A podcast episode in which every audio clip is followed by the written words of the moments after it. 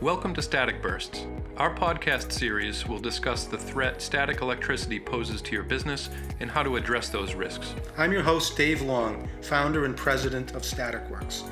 We make static control flooring. And I'm your co host, Rick Fraughton. In this episode of Static Bursts, we continue our discussion of the key factors to consider when selecting static control flooring for your business.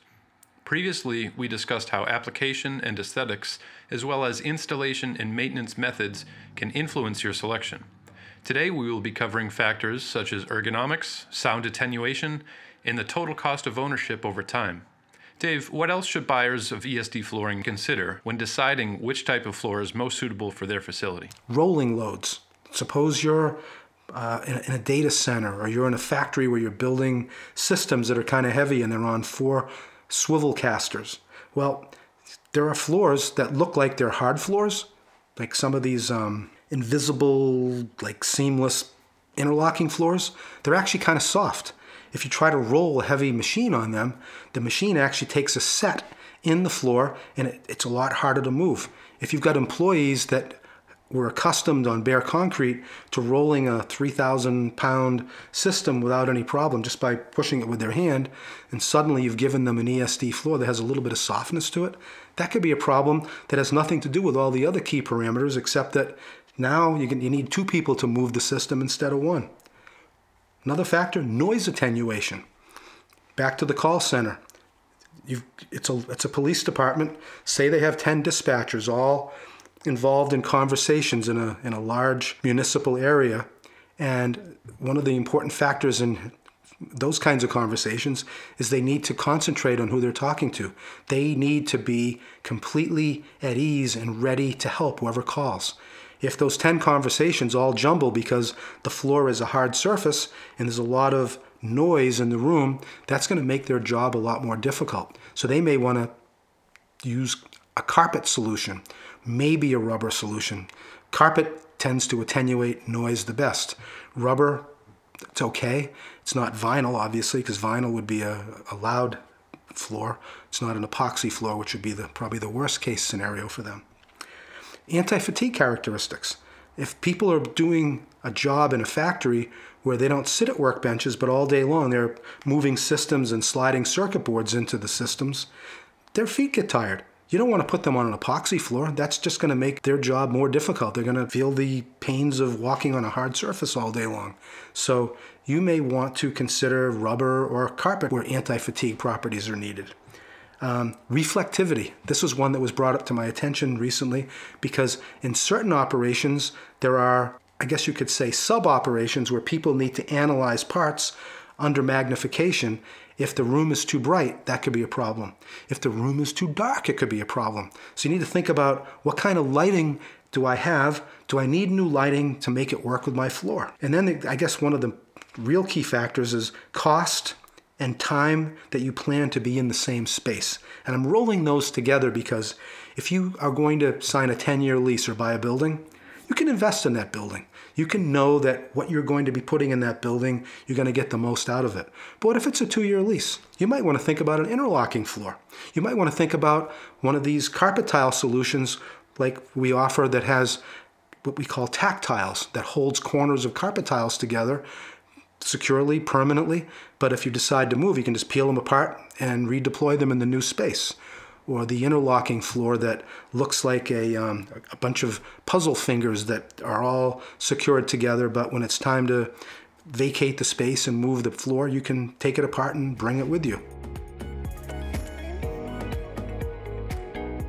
Well, that is certainly a lot to consider, and it's clear why there isn't one type of flooring that's suitable for any given industry.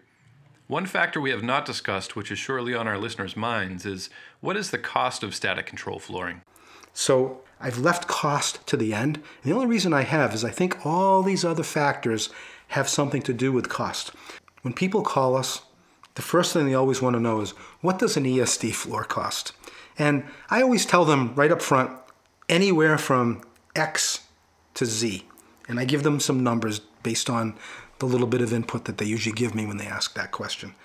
But the real heart of the matter is if you haven't thought about these factors that we just talked about, how are you going to analyze cost? So suppose you buy a floor that's on liquidation. It's some company that brings in flooring from a from a foreign factory and they've got an overage on it and they decide to sell it to you for two dollars a square foot.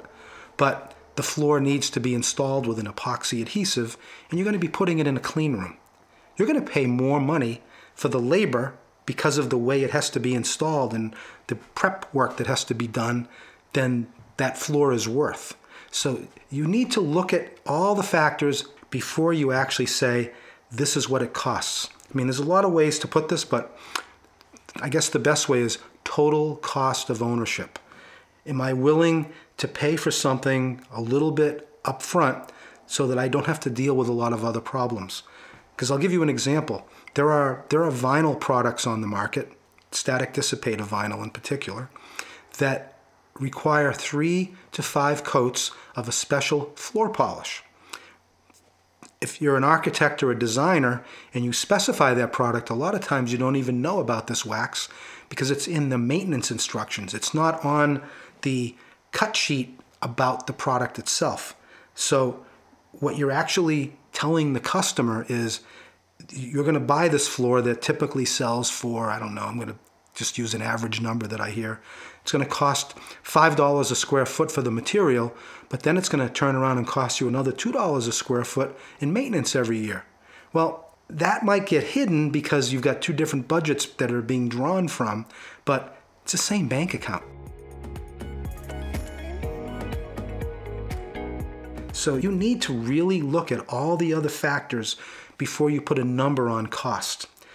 Same thing with carpet tile you could have two different carpet tiles. If one of the carpet tiles is made with yarn that has an extremely low modification ratio, and by that I mean that the fibers are designed geometrically for durability and to prevent trampling, which in turn um, diminishes a, a loss in appearance. If that carpet tile is the same price, or even if it's marginally more money, if it has a low modification ratio, it's going to last a lot longer than an alternative product. If you're in a 911 call center and you're installing carpet tile as your static fix for your floor, your real cost isn't the carpet tile, it's figuring out all the strategies that you need to implement in order to put that new floor into that call center without shutting it down. So you might buy carpet tile, and I don't know what the installer is going to charge you, but I'll, I'll use a high number here. Call it $6 a square foot. If you're paying $6 a square foot, but it's going to cost you a tremendous amount of money and time to move consoles and have those consoles recertified by Department of Homeland Security because maybe you've disconnected your systems and they need to come in and make sure that you're secure in your communications. The cost real cost might be in all the auxiliary things you need to implement in order to put that floor in. You need to be looking at the floor and say, I need to buy a design and a material that's extremely durable because I don't want to do it again. So you might find something that's half the cost. Maybe it's once again on liquidation. What good is that going to do you if it's something you're going to want to replace in three or four years? So cost is not a number. Cost is a observation of a number of factors. We now know that cost is not limited to the price per square foot for the flooring material alone. To understand the full cost of ownership over time, it's very important to weigh factors such as installation methods and maintenance routines, as well as the cost of any operational downtime associated with these activities. Dave, do you have any final thoughts for anyone who is responsible for selecting an ESD floor? So, my advice in most cases, especially when I'm invited to a decision meeting, is to put a matrix together and weigh all these factors. Give them a score from one to five, and maybe even factor in how they would influence your thoughts about cost.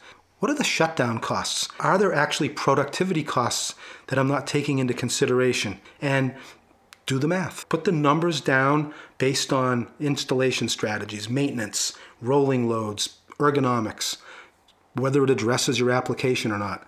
And I think if you do this objectively and you do it fairly and you include the right people in your organization, which includes people who work in the space, people who are going to pay for the floor, people going to take care of the floor, I think what you'll discover is you'll end up with, if not one choice, an intelligent opportunity to choose between one choice and another. Because keep in mind, you've got carpet, you've got epoxy, you've got vinyl, you've got rubber, you've got sheet versions, rolls of some of these floors. You've got waxes, you've got paints. The options are there. It's a matter of intelligently and objectively choosing them and not having a closed mind to them.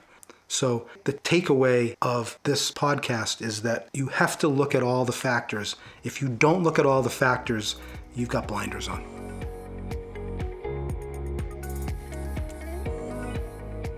We hope you learned something today. If you have questions about the podcast, give us a call at 617 923 2000.